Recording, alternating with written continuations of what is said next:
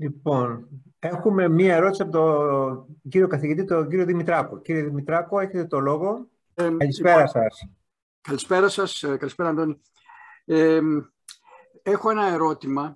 Ε, βάζατε, εσείς, ε, ο κύριος Τυρνονταφυλλίδης έβαλε, ε, έθεσε, θεωρεί, πάω στην αρχή της ομιλίας του, θεωρεί ότι είναι ζωτικό θέμα, ότι είναι υπαρξιακό θέμα η, για τη Ρωσία η ανάκτηση της Ουκρανίας. Δεν αναγνωρίζουν την ύπαρξη, την οντότητα, την, την, την, την ίδια την, την ατομικότητα, την, ατομική, την, την συλλογική οντότητα ως, ως Ουκρανία. Και για αυτούς είναι υπαρξιακό θέμα να την θέσουν υπό, το, υπό, ε, υπό τον έλεγχό τους. Ε, αυτό που εγώ διαβάζω πολύ συχνά σε ορισμένες και κυρίως αμερικανικές αναλύσεις και υποθέτω ότι και, του Κίσιντζερ η, η παρέμβαση είναι στο ίδιο πνεύμα, κυρίως όπως είναι του Μέρσχάιμερ, ότι είναι existential threat για αυτούς. Είναι, ε, είναι υπαρξιακό θέμα από πλευράς γεωπολιτικής ε, η ανάκτηση της Ουκρανίας. Εγώ δεν πιστεύω, εγώ επειδή ξέρω κάτι τη σκέψη του, του κ. Τριανταφυλλίδη και ε, ε, ε, πραγματικά εκτίμησα πολύ και την ομιλία την οποία παρακολούθησα από, με, με, πολύ μεγάλη προσοχή. Ε, ξέρω ότι δεν συμφωνεί, ούτε εγώ συμφωνώ, αλλά θέλω να έχω και μερικά αντεπιχειρήματα. Ε, θέλω να ακούσω... δείτε, κύριε καθηγητά, οι Ρώσοι ισχυρίζονται ότι από την Ουκρανία δύο φορές εισέβαλαν εναντίον της. Μία φορά ο Ναπολέοντας και μία φορά όχι. Ναι. Με αυτή τη λογική όμως, πριν από την Ουκρανία είναι η Πολωνία. Τι θα κάνει λοιπόν μετά η Ρωσία; Θα πρέπει να καταλάβει και την Πολωνία και να φτάσει τα σύνορά της εκεί που πάντα ονειρευόταν, δηλαδή από το Θνήπερο στο Πίστουλα, όλη αυτή την περιοχή να την ελέγχει, θεωρώντας ότι αυτή θα είναι το... η υγειονομική ζώνη, ας το πούμε έτσι, η οποία θα δώσει βάθος, στρατηγικό βάθος στην άμυνά της. Το επιχείρημα αυτό είναι ε, καταστροφικό, αν το δεχτούμε. Και νομίζω ότι οι Αμερικανοί, οι οποίοι αναφέρατε προηγουμένως οι δύο, ο Μερσάρη και ο Κίστζερ, ε, παραγνωρίζουν το γεγονός ότι υπάρχουν κοινωνίες όπως η Ουκρανική, όπως η Πολωνική, όπως οι κοινωνίες των χωρών της Βαλτικής, οι οποίες αφού έζησαν ε, τον κομμουνιστικό ζυγό, υπέστησαν ε, κανονικές εθνικές επιχειρήσεις όπως αποκαλούσαν τότε, ιδίως στις χώρες της Λιθουανίας, αλλά στην Πολωνία να αναφέρουμε απλά και μόνο το Κατίν. Υπάρχει και το Σαμαρντόχ βέβαια, αλλά ας μείνουμε στο Κατίν μόνο. Ε, τι θα συμβεί σε αυτή την περίπτωση, τι, πώς πρέπει να, να, να αποκριθεί η Δύση, πώς πρέπει να αντιδράσει η Δύση σε αυτή την περίπτωση; Ας πούμε πάρε και την Πολωνία και επειδή ε, πρέπει να νιώθεις ασφαλής και στην Βαλτική, ε, ξανακατέλαβε τις τρεις χώρες της Βαλτικής όπως τις είχε μοιράσει με το Ρίμπεντροπ, με το Ρίμπεντροπ και ο Μολότοφ. Νομίζω αυτό το επιχείρημα δεν στέκεται.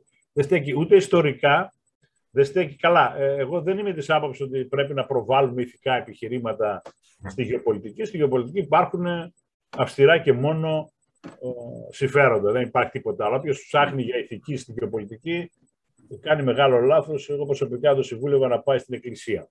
Εκεί μπορεί να συζητήσει και να βρει ε, ανταπόκριση στις ηθικές του ανησυχίες και στα ηθικά του προβλήματα.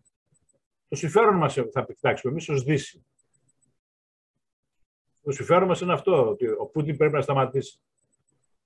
Και όχι μόνο πρέπει να σταματήσει, πρέπει να ετηθεί αρχικά στα μέτωπα του πολέμου, διότι ηθικά ο Πούτιν έχει και η Ρωσία έχουν υποστεί μια τεραστίων διαστάσεων ηθική ήττα. Τη μέρα που ξεκίνησε ο πόλεμος. Τη μέρα ακριβώς.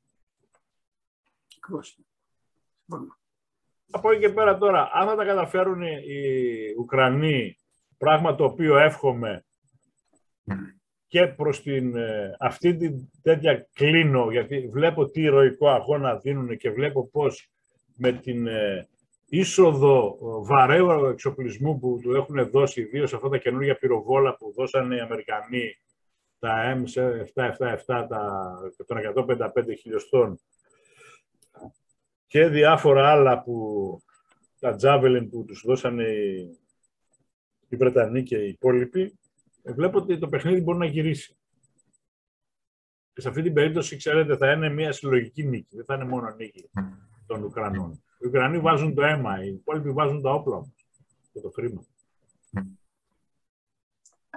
Το, το 40%, το 45% του πλούτου του έχουν χάσει οι Ουκρανοί. Μην το ξεχνάμε. Αυτό διάβαζα σήμερα, αυτό διάβαζα σήμερα ότι έχουν ήδη χαθεί 4.800.000 θέσεις εργασίας στην Ουκρανία ε, και ότι υφίσταται μία πρωτοφανών διαστάσεων καταστροφή. Αλλά νομίζω ότι το σχέδιο Marshall ε, για την Ουκρανία θα είναι πολύ γενναιόδωρο.